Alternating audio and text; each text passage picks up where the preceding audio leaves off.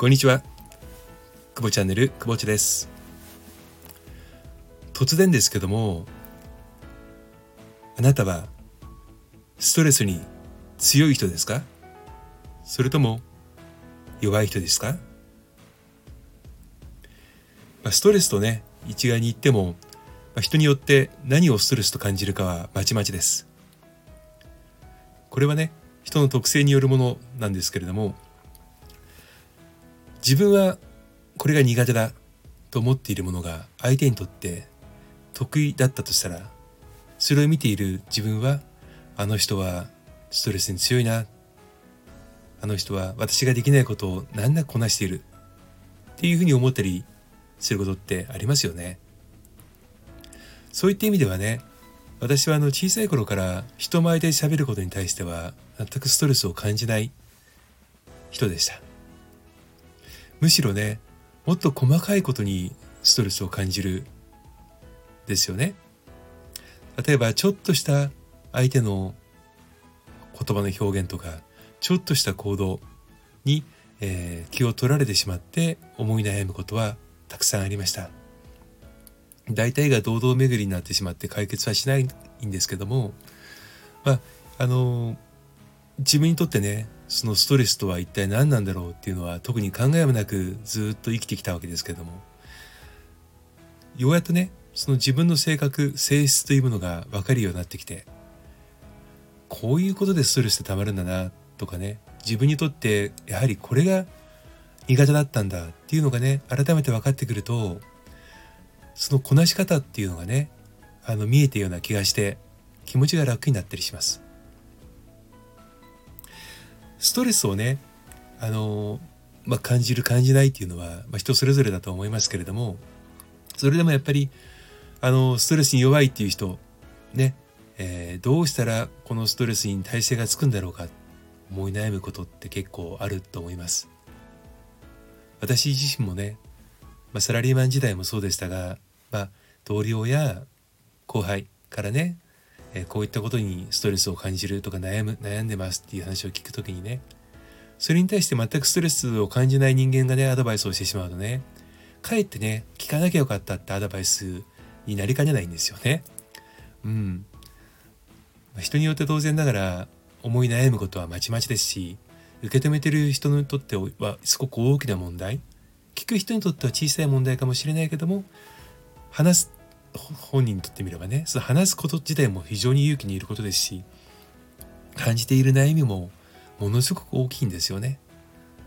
やはりそのストレスとか悩み相談をされる人はその辺をしっかり理解した上でねまず傾聴するということを大事にすべきではないかなと思いますが、まあ、今日はねそのストレスに強いか弱いかといったことでねじゃあそのストレスに強い人って何か共通しているところがあるんじゃないかと思ったりしません？これねすごく面白いことに、まあ、当然そのストレスに強い人って長生きなんですよ。ね。あのまあ、思い悩まない。人間ってやっぱりその思い悩むことが多いと心にね、まあ、しんあの心理的負担がかかって、まあ、脳にも当然ながら影響が出て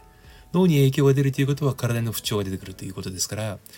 まあ、悩みがなければ悩みないっていうと変だな。うん。あの、ストレスに強い人、あまり思い悩まない人というのは、心身ともにね、超絶元気なわけですよ。そして、これね、嫌なことがあってもすぐに立ち直れる人、つまり、ストレス耐性の強い人って、脳でいうところの超前頭野という部分が発達しているそうです。これはね、共通しているそうですよ。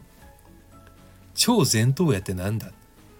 これはね、ヨガでいうところの第6チャクラ、サードアイと言われている部分だそうですが、まあ、思考系のね、脳エリアのちょうど真ん中に当たって、その右側には、まあ、やる気がね、やる気スイッチがあると言われてます。つまり、思い悩まない人や何か悩みがあったとしてもすぐに立ち直れる人は、やる気スイッチがすぐに押せるんですよね。だから、常に前を向ける。ここの超前頭野が発達してないと、やる気スイッチにたどるまでが結構時間がかかってしまうんですよね。じゃあ、この超前頭野を発達させるにはどうしたらいいのでしょうか？ねこれはねもう医学的にもね判明しているそうですがすごくね簡単です、まあ、簡単って言っていいかどうかわからない、やろうと思ったら誰にでもできることです。どうしたらいいか。しっかりと寝ることだそうです。うん。やっぱりね睡眠って大事なんですよね。私若い頃ね睡眠時間すごく短かったんです。